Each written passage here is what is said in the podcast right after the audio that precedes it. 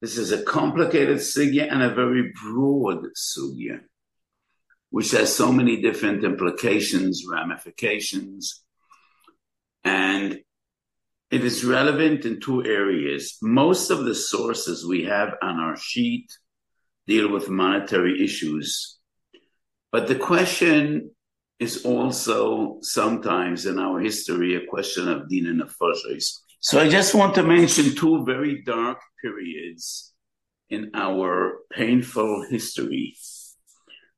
One is probably the darkest period in the history of the world, which is the Holocaust. And usually I don't speak in exaggerations. I say probably the darkest period in the history of the world. And another is also a dark history for the Jewish people. And I'll explain what I am referring to. The fundamental question is could a person care for his own interests when by doing so he might be causing damage or harm to others? And the context of the question is, you know, when we learn Chumash Bereshis, the way I was Noheg,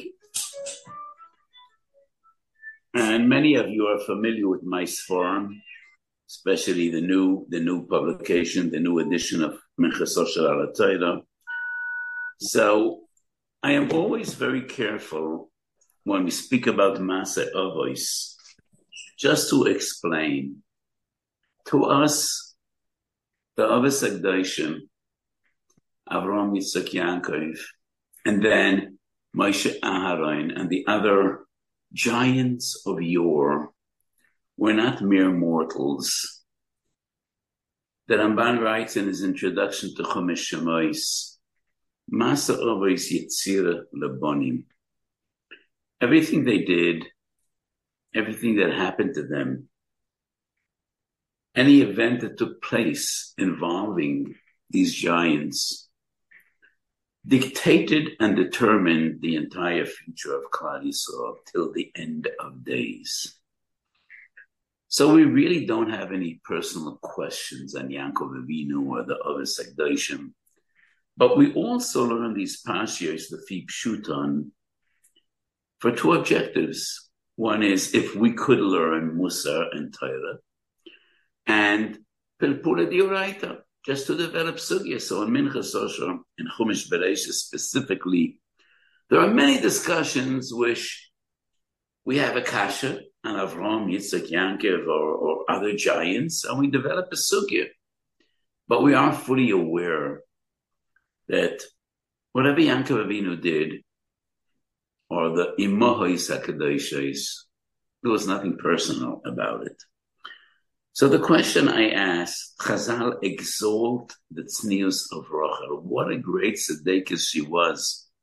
Yaakov gave her some money because Rachel and Yaakov were aware that her family might put a trick on Yaakov and give him Leah instead of Rachel. They were aware of this possibility. So Yaakov made up with Rachel Simonim, and the Gemara Megillah Daf Yud says,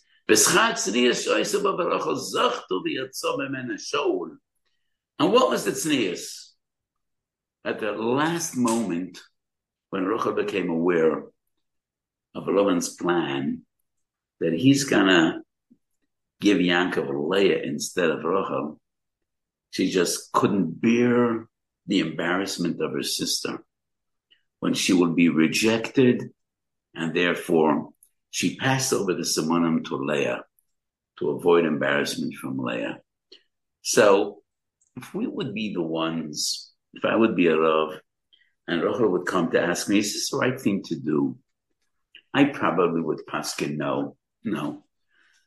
Yes, you're doing something very nice for your sister, but does Yankov deserve it? Yankov doesn't want to marry Leah. He wants to marry you. So it's like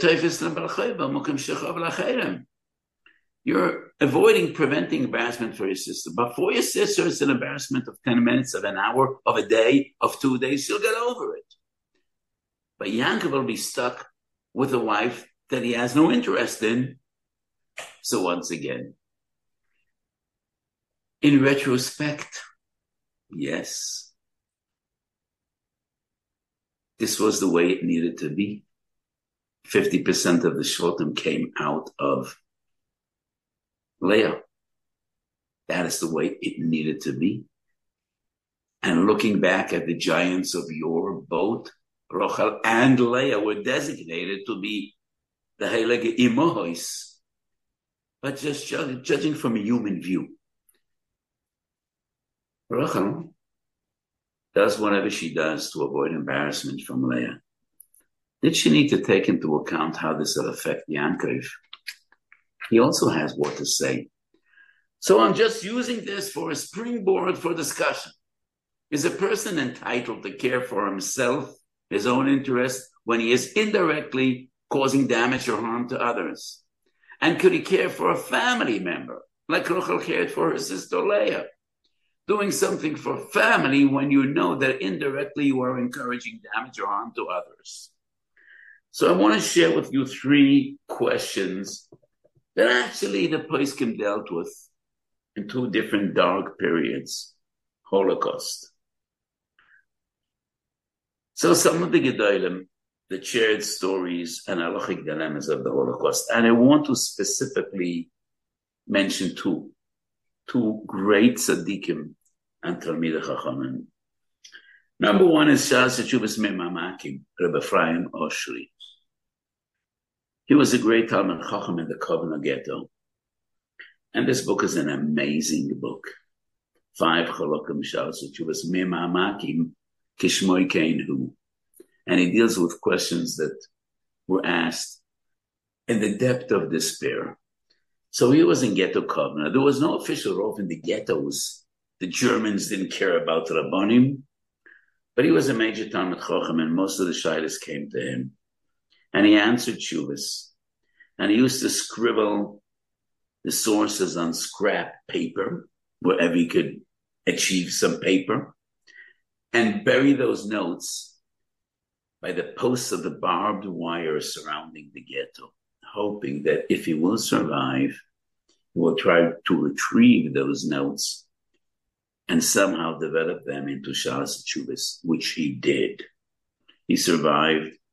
He retrieved many of those setalach, and he wrote five volumes, Shalas Chubis Memamakam. I recently he met his son, and he told me they're reprinting a new edition of the Mamakim, and I'm anxiously waiting to get it. I only have one chelik of the sefer, and I desperately was looking for the others, and I, I couldn't find them. So I hope in the very fear, near future, his son told me that they are reprinting the sefer. That is one. The other one, Reb Hershel Meiselish, was the Dayan in Weizen. He survived the war, and he was a Rav in Chicago, a tremendous Talmud Chochem, Satmar Chosid, and I got to know him. It was a big schus to know him. He was one of those great Hungarian Rabbanim that came from a generation that we didn't know, you know, the pre-Holocaust generation in Hungary. Uh, and he published a sefer after the Holocaust called Mekadshe Hashem. Shuvas exclusively from Rabbanim that perished in the Holocaust, that were killed and murdered by the Nazis. Most of the letters, the Chuvas, are correspondence with him, but uh, not only with him, with many others. And he wrote an introduction to Mekadshe Hashem in which he tells his own personal story during the Holocaust and also shares with us some of the halachic dilemmas. So, what was the Shaila? The Germans demanded from the Judenrat from the Jewish, from their Jewish servants, a quota. We want 300 people in this transport. And usually this transport went directly to the killing fields, either the gas chambers. And a person becomes aware that two of his children were snatched off the street and they're on those cars, those cattle cars, or waiting in line to go in the cattle cars. Is he entitled to get them away and to save them, knowing that two other kids will be snatched from somewhere, either from the street or they'll break into houses because they need the number. And if they won't come up with that number, the Nazis will, will kill them. So is a person entitled to save his own, knowing that two other Yiddish kinderlach will perish instead of his children? What a painful shaila. We should never ever need to deal with these questions again.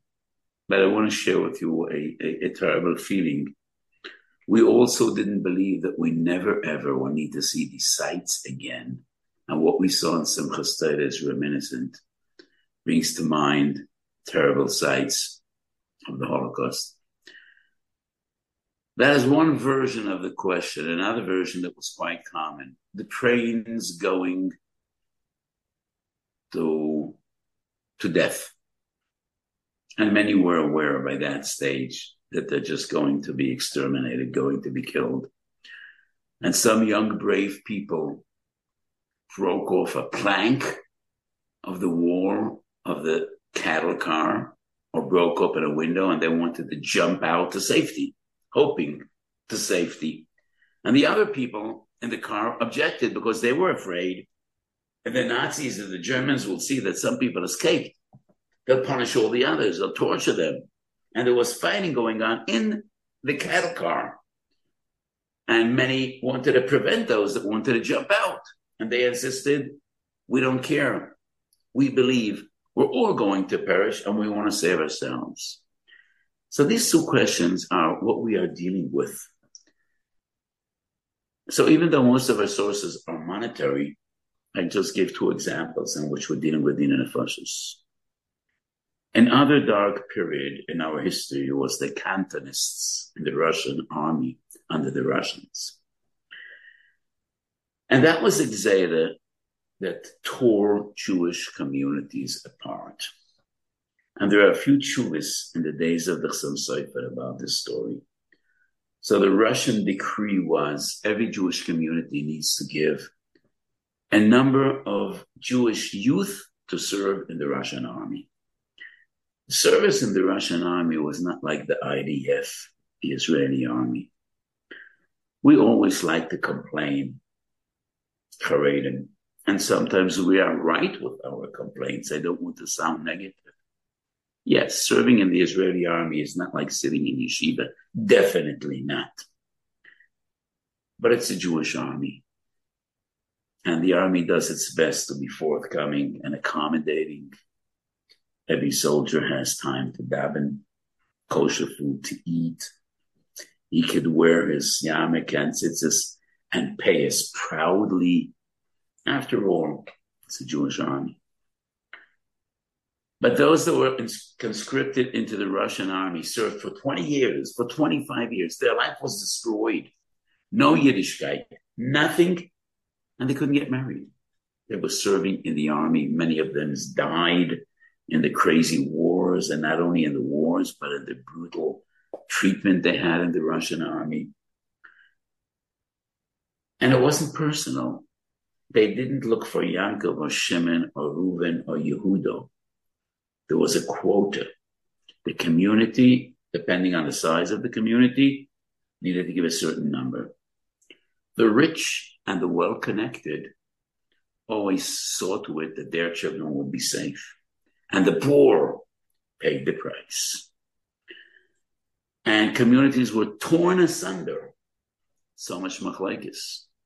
The poor people that didn't have the connections were frustrated and angry, and they were ready to kill because their kids were always the ones that were snatched away from home and taken into the army while those that were rich and affluent always paid a ransom, they paid shoichad, and they saved their kids.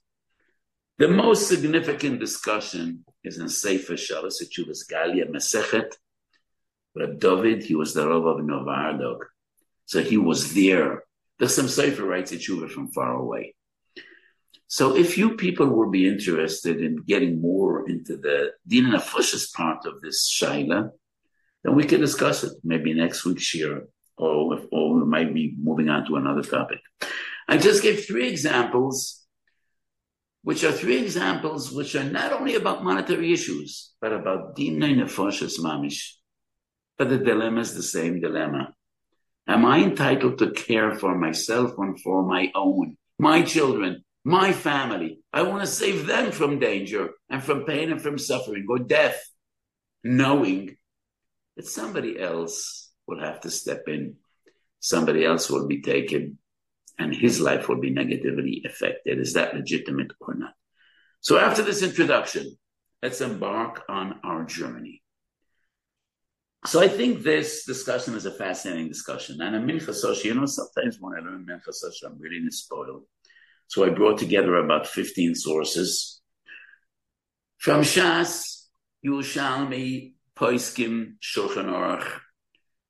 Different questions, many different areas, but fundamentally they all boil down to the same dilemma. Let's start off in Baba Basa Daf Let's just learn the Gemara.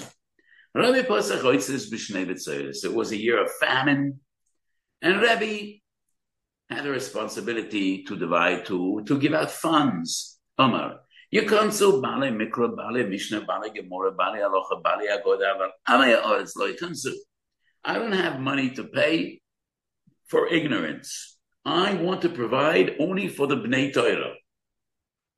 Doch ik Rabbi Yonis ben Amram ben Echnas. Omeloi, Rabbi Parnasani, please give me money, help me. Omeloi bini Koriso, Omeloi Lav, Shoniso, Omeloi Lav. The sequence is a bit strange. First he asks him Koriso. Koriso was Mikra. He says no. And then he asks Shonisa. If he doesn't know Chumash, how would he know Mishnayis? Well, today, that would be the right way to ask. Some of us don't know a Pusik and Chumash but there might be booking That is very common in our yeshivas. It should be the other way around. He should first ask Shanisa, are you a Lamdin? And if he says no, at least could you learn Chumash or Tehillim? Omar ibn Korisa, Omar Olav, Shanisa, Omar Olav. Im came by I don't give money to ignorant people. I just give money to Talmid Chachamim. And he begs. I'm an animal. But according to Allah, a person needs to feed his animals as well. Parnasei. Basa denafek, Yosef Rabbi v'kumet stayer, Omer, oili shenotati piti amors. He regretted. The guy touched his heart, but then he regretted, I shouldn't have given him money. Omer, for Reb Shimon Berebi, Reb Shimon was Rebbe's son, isn't that Yonis ben Amram Talmidcha? He looked familiar to me. Isn't that your great Talmud? Rabbi Yonis ben Amram? He didn't tell you who he is because he doesn't want to be Nehan and Mekvoida Torah. But he's a great Talmud Chacham. But Kuva Ashkach, Omer Rebbe, you can't do a call. And it became clear that that person was a great Talmud Chacham. So Rebbe said, we can no longer know who is, who isn't, who's chashiv, who's not. Let them all come in. Rabbi Letame, the Rabbi, ein bolo oilem Rabbi had a very negative opinion about Am Yoretz, and that is why he didn't want to support them. And then Chazal tell a fascinating story. Kiaho, the Mekalina de Shoda Atveria, the authorities demanded taxation on the city of Tveria. So the working people, you know, in Israel, the Haredi community, there's a concept, Haredi Oved. That is a number two, number two citizen, lower class citizen. Haredi Oved. He's working as if that is something very ugly to say about a person, that he's working. Amalei, they said Rabbanon Badan, because Rabbi Paskin that the Talmid don't need to pay taxes. Omelei lo. Omelei Arakinan. If we need to carry the entire financial burden, we're going to leave town. Leave. I don't care, leave. So 50% of the community left. The remainder people, working people said, now we even have a bigger burden to carry. Let the Rabbonim carry part of the burden. Omalei lo. Arakinan, Aroiko, Arkakulu. Pasha Koibis, there was one guy that had a cleaners. He was the only guy left in town besides the Koilel. Uh, well, we have some communities in Israel in which nobody works, everybody learns. Pasha Koibis, Shadia Koibis. So the authorities said he should pay the entire sum or a Koibis. So that last guy closes cleaners and he left town as well. Nobody was left besides the Koil guys. Poke Kalila. And then the authorities decided no taxation. So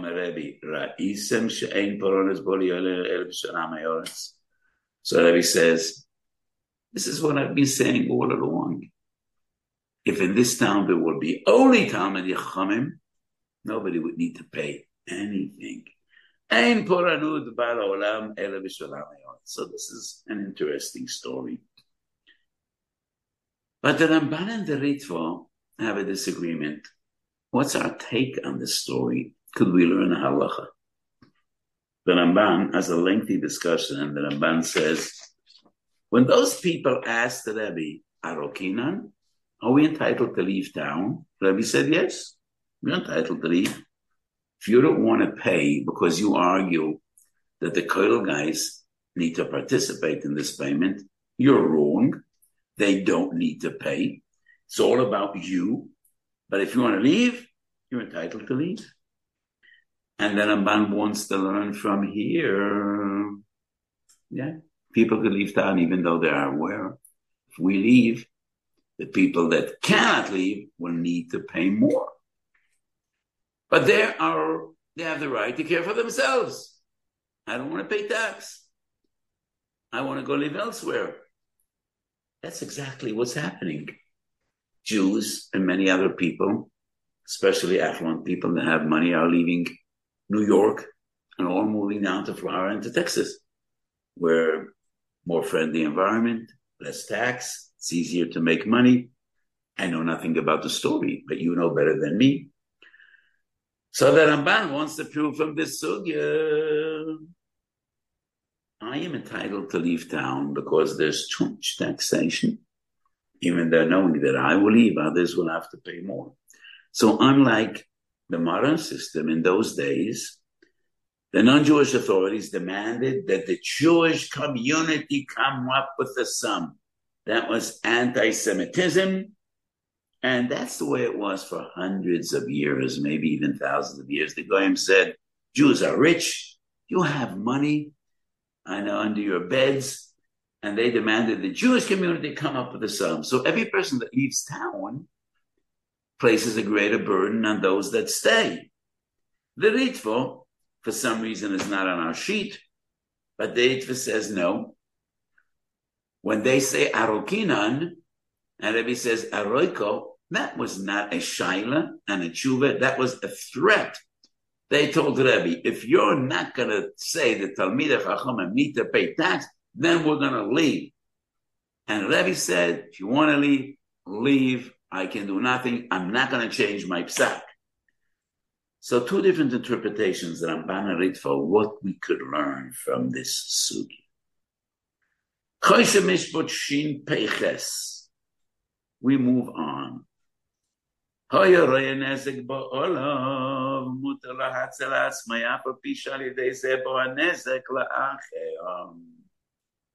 So the Ramot isn't clear.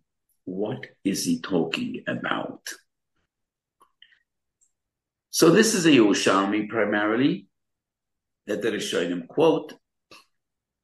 We're dealing with a river that is overflowing and this happens all the time. I think just a few weeks ago in Brooklyn, there were floods, terrible floods. Borough Park was almost submerged. So a person sees that the river is rising and he has a field right next to the river and he wants to dig a ditch to divert the water. It shouldn't destroy his field. So he's diverting the water aside and the water will get into other fields. So if he does nothing, his field will be destroyed.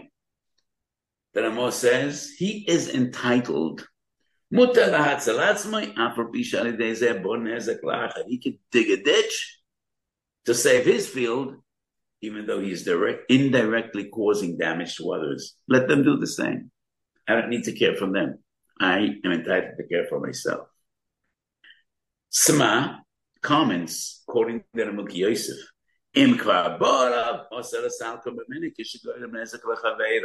but if the water already is on his field, he cannot now dig a ditch and have the water go into other fields.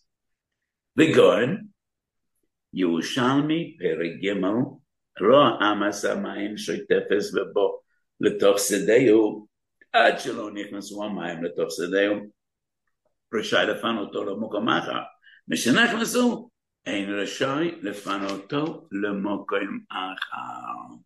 And then the Yerushalmi learns from this halacha similar case of taxation. And that is the Kleisoi Argira, Adelo Yesenahan Kleisoi Argira Shoralameima plan of a Davidati. But if they already demanded money from him, he cannot get away and send them to others. So, coming back to Basra, the people that threatened to leave town, it wasn't a personal claim the government had against them. It was a general claim to the community. And that is why, according to the Ramban, they had the right to escape. So the Yerushalmi deals with the question when the authorities demand money from him and he wants to say, I'm poor, I don't have money, go to my neighbors. He's not allowed to do that, but he's allowed to run away. They shouldn't find him. So Rama, Sma, Biur HaGra are the same package, the same story. Shach Kuf Samach Gimel, similar, but a different source, which is interesting. Many Gedolim reached the same conclusion, but they learned it from different sources. So according to the Goen, the Ramah is based on Yerushalmi. The Shach, similar psat, based on a Gemara in Yavonis. Let's have a look at the Shach. המלך עושה שמטו לאיזה דובר על עושיר אחד ושניים, ויש ליהודי אחד כוח בהיכל המלך ועשה לשתד אל הפוטרו. So the authorities demanded from one or two individuals, and now we're speaking with individuals, they should pay. We don't know exactly what the context was, but in the feudal system, they did whatever they wanted, demanded whatever they wanted. And then there's a macher. You know what a macher is? A macher is in English, in Yiddish, in Ivrit, in all the languages. A macher is the guy that has connections and protects him. And he could get his friends off the hook. But then he knows that the authorities will demand the same sum from others. Olo. Pasuk v'tshuvas Maharival, mahari ben leiv. אם כבר הטיל המלך על אנושים ידועים, ובפרט אויסם ונלכדו ברשתו, אז אין יהודי רשאי להשתדל לפוטרם בשום עניין, שיזיק לאחרים. אבל אם יוצאו גזירה להטל על שני אנושים בסתם, יוכל יהודי להשתדל על איזה אנושים שלא יצאו, שלא יהיו בכלל הגזירה. It is similar to what the Sma says on the previous question. So if there's a rumor and we know that the authorities will demand a certain sum of money from two rich people, part of the community, but they did not specify who are the ones who are the ones with the bad luck. Then if you have connections, you are entitled to get out of the loop. But if they already caught you and they said, you need to pay, you're not allowed to try to get away.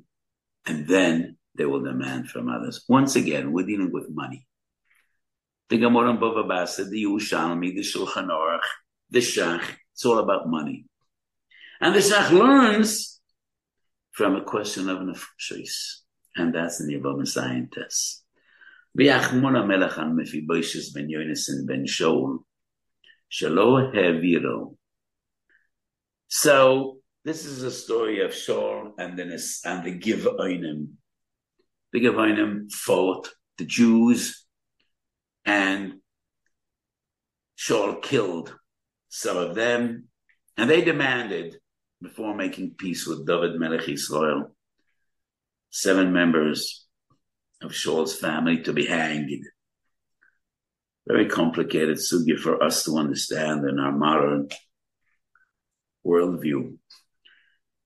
But David HaMelech had Rachmanis and Mephibosheth, Ben Yonason Ben Shaul, because Yonason was David's best friend And he had Rachmanis and Mephibosheth. Lo heviroto.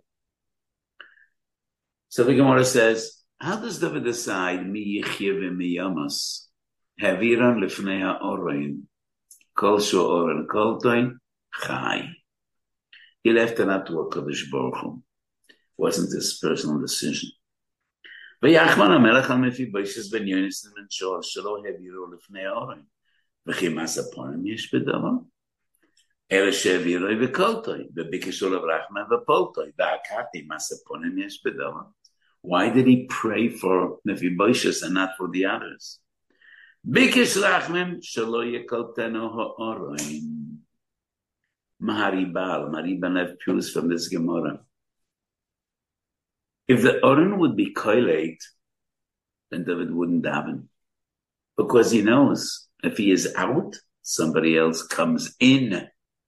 If he saves his life, he's jeopardizing someone else's life. But as long as he wasn't in, loy kolte oren, David is entitled to daven. And he daven, shelo yikleteno ha'oren. So the Shach and the Sma, two different sources of Choshen Mishpat, reach the same conclusion. And it is also based on the Yerushalmi. If you are already in trouble, you can't save yourself when you know others will bear the brunt.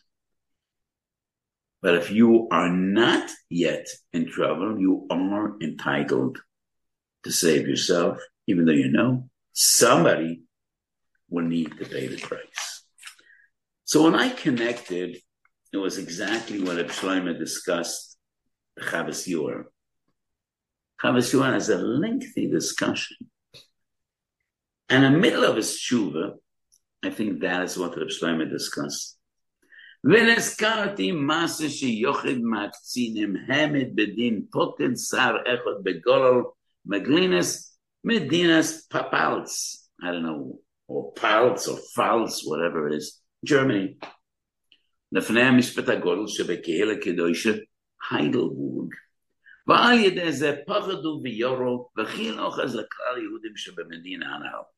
There was a powerful Jew.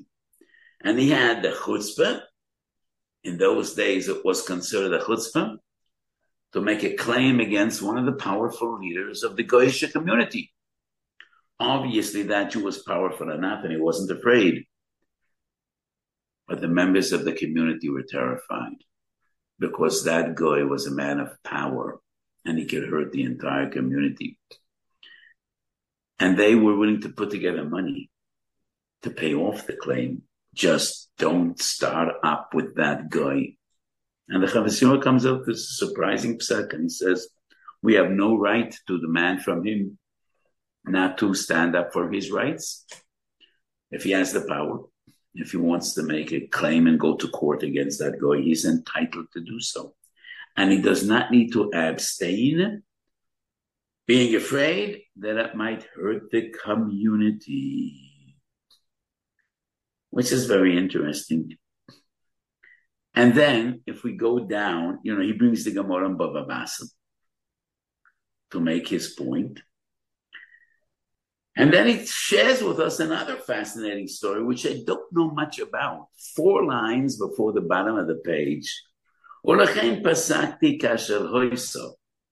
ביד הצרפתים, I don't know what the ראש התיבס קוף קו"ו means, או ביקשו להפיל בייס וגימל בתים שם בחוימו, לעשויסו עיר פרוצו, שם כבר גוזר עשר ארבע עשרוים יעשו להשתדל כי על ידי זה יגיע נזק לחברוי.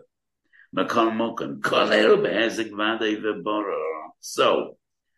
obviously, the government, there was a chayma and they wanted to open a gate in that chayma, and they needed to tear down a few houses.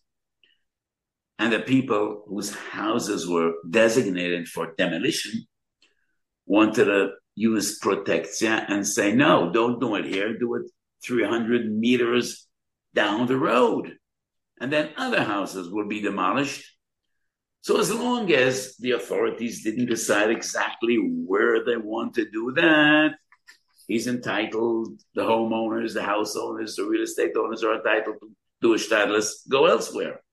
But after they decided this is one of where we want to breach the wall, and these are the houses we need to destroy, they are no longer entitled to try to send them elsewhere.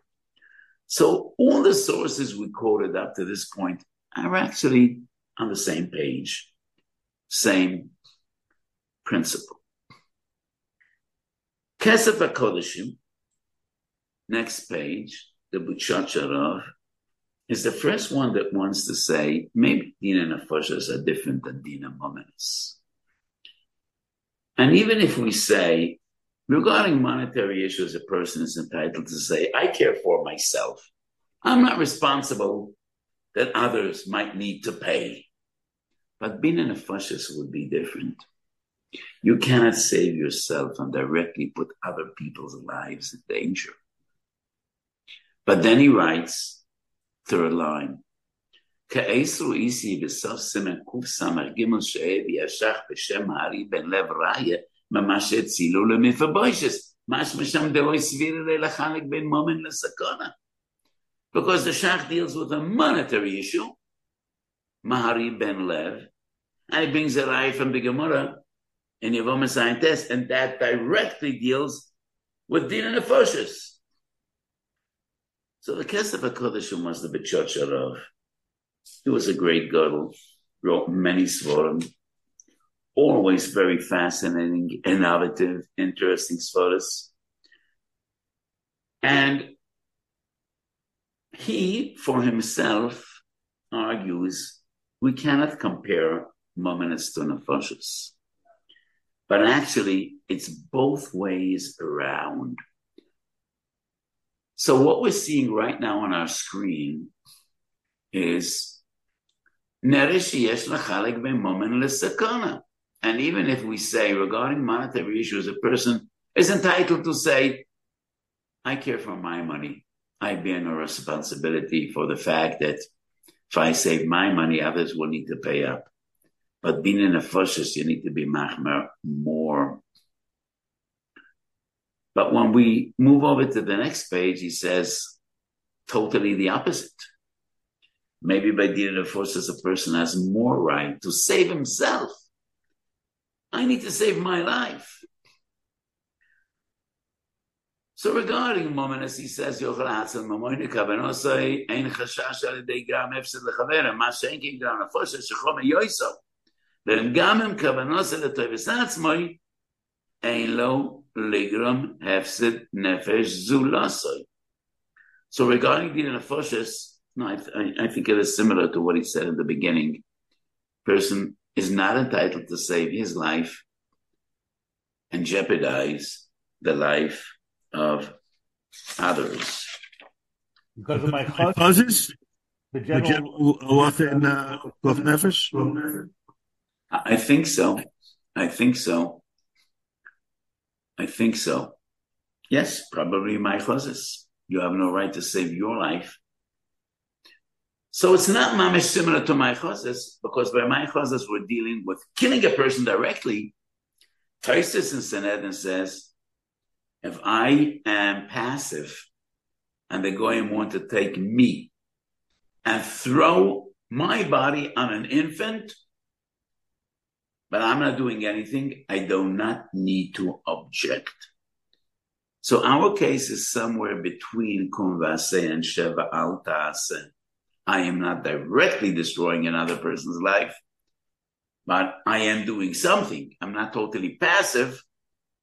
I am doing something to salvage my life, even though indirectly I will be causing danger to other people's lives. There's a fascinating Chazon Ish which is not on our sheet, but for some reason it doesn't appear in the Simon in my Sefer. So the Chazon Ish deals with a theoretical story, which with modern technology is no longer theoretical. So the Chazon Ish deals with the question. Person shot an arrow or threw a spear, and that spear or arrow or bomb will kill 10 people. And he could divert it to another side and only one people, one person will be killed. But that person's life is not in danger. Is that the right thing to do? So the Chazon Ish, theoretically, in principle, did not write chuvas. There are no aloha namaisa written by the Chazon Ish. I don't know why, but that was his philosophy. But the Talmidim of the Chazon say that this was an actual question he was a truck driver. And there's something wrong with his brakes, and he couldn't stop his truck. And it dawned upon him the steering wheel was working, but the brakes were not. And if you would just let the truck go, a lot of people would be killed. He turned the steering wheel and he crashed into a wall, but one person was killed. And he was devastated. And he asked the Chazon Ish, Did I do the right thing? He acted instinctively. And in that split second, he had no one to ask. And that is what the Chazon Ish was dealing with. But the Chazon Ish didn't want to write Shabbos Chuvas. So he didn't relate directly to the question. But that's the story. So the Chazon Ish asks a theoretical question. An arrow is going in a direction, it'll kill many people. Could we make it move sideways? Today, with guided ammunition, just one moment. Today, with guided missiles and devices, this is a very practical question. And the Chazon Ish writes a Gavaldige Chiddush, and he says, it is the right thing to do. Are we allowed to kill one person to save others? It's a Yerushalmi Perek Ches of Maseches Terumos. No, you have no right to do so. So the Chazon Ish differentiates and he says, there's a difference between a Maisa Hatzola and a Maisa Hariga. The Yerushalmi deals with the situation in which Goyim tell a group of Jews, cannibals, give us one. We want one of you to be killed. And if you don't cooperate, we're going to kill you all. And the Gemara says in Yerushalmi, it's nowhere in Bavli, it's Yerushalmi Perek Ches of Teves. We say, we never will decide mi yechiv mi yomis. That is up to a Kodesh Baruch Hu. We will give you none of our own. And if you insist to kill us all, let it be. So the Chazon Ish writes, why would this be different? The Chazon Ish writes a Gavaldige Chiddush, he writes, giving out a person to be killed is a Maisa Achsori. We have no right to do that. Even though we could salvage the many and destroy the one, you have no right to do that. Leave it up to a Kodesh Baruch but turning the steering wheel in order that the truck shouldn't kill a group of people is a Maisa Rachmoni. It's an act of mercy. It's not an act of killing. It's an act of saving. So even though you are aware that by moving that guided missile aside or turning the steering wheel, you're going to be killing the one, it is the right thing to do. I think only the Chazon Ish could write a chiddush like that. So coming back to our fundamental question, is a person right to care for his self or his own, even though knows that others will pay the price? Our conclusion from all the sources we discussed, we still have a few more on our sheet, but I doubt we'll get around to do that. So according to all the sources we discussed, as long as I am not yet caught or in the loop, I have the right to do everything I can. I could leave town. I could divert the water to go sideways. I could care for mine, even though others will might pay the price. So regarding the Nefoshes, if we want to come back to the question that was asked, and it appears in the introduction of the to Sefer Mekadshei Hashem. I think a person is entitled to save his children. And let us hope that no one else will be put on that train. We can never know. It's up to HaKadosh Baruch Everything is Ashgocha, but he is entitled to save his own. I don't know whether many of you are aware. Does the name Israel Kastner say anything to you? I don't know. But Israel Kastner was a Hungarian Jew that organized a train and he reached an agreement with the Germans paying money and a few hundred Jews were on that train and they were saved. And he had various shady, questionable activities saving some of his family members, some of his friends. He was judged by an Israeli court. They found him guilty. he appealed. They acquitted him. And the story of Yisrael Kastner is a very well known story in Israeli politics going back 60 years. The Satmar Rebbe of Yolish was on Kastner's train, and that is how he was saved.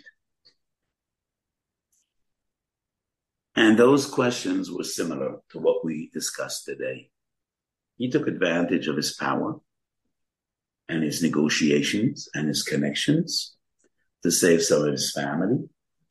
I think al Pialocha that would be legitimate.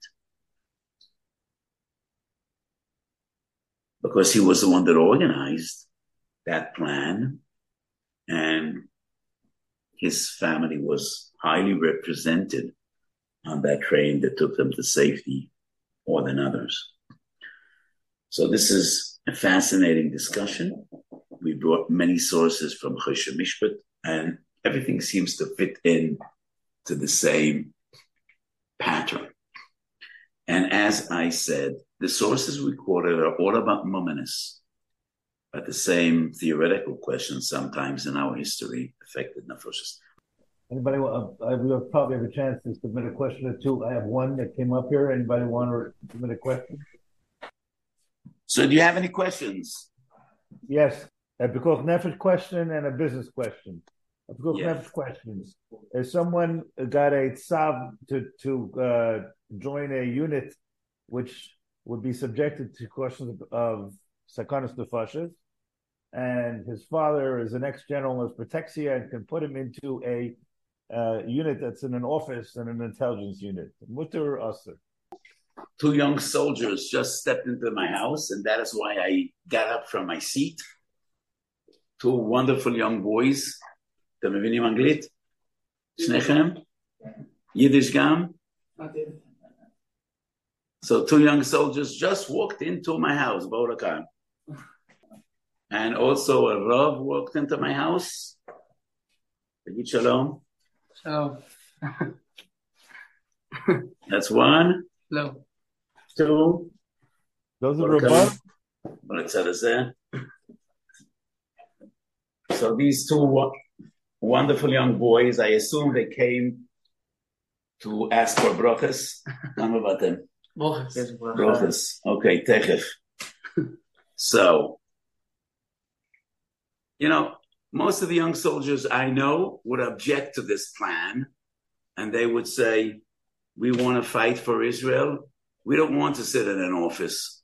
We prefer, prefer to be out there in the field. A father that's concerned about his son, I think is entitled. The army needs people not only in combat units, you know, an efficient army has logistics. Somebody needs to feed the soldiers everybody is part of the war effort. So I think halachically, he is entitled to do so.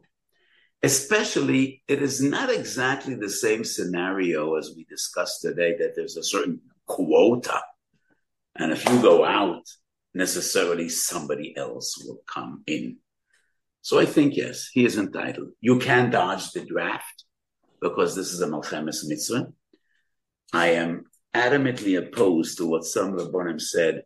It's not a Malchemes mitzvah because we don't have a Navi, we don't have Sanhedrin. That is nonsense. You need a Navi and Sanhedrin for a Malchemes Arishus.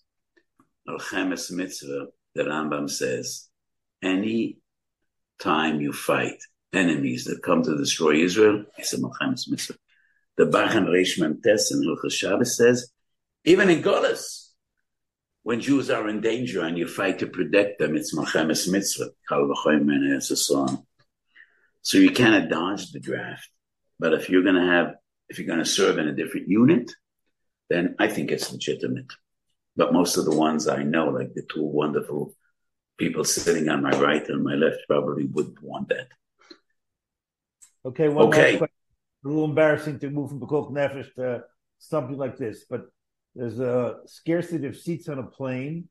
Can you use Protexia um, to get onto a plane knowing full well that somebody else will be bumped off? Bump somebody else off. And plus, there's a, a request from the island of Rav to continue to continue these type of shilas next week. So I assume there's many more sources and we can uh, Okay, Bezat Hashem, Bezat Hashem.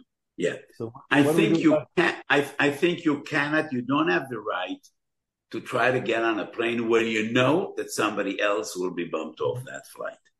Uh, well, I mean, what's the application of this of the Shach and Yerushalmi here? Was this person given the seat already? Was he not given the seat? Uh, that, that, exactly, that exactly it is, is it because if in all probability a person was given a seat and it'll be taken off, then it would be a prohibition. But if not, of course you could. In other words, you can't bump somebody who has a boarding pass, but if everybody's fighting for the same open seat, then you're allowed then you're to use. Entitled.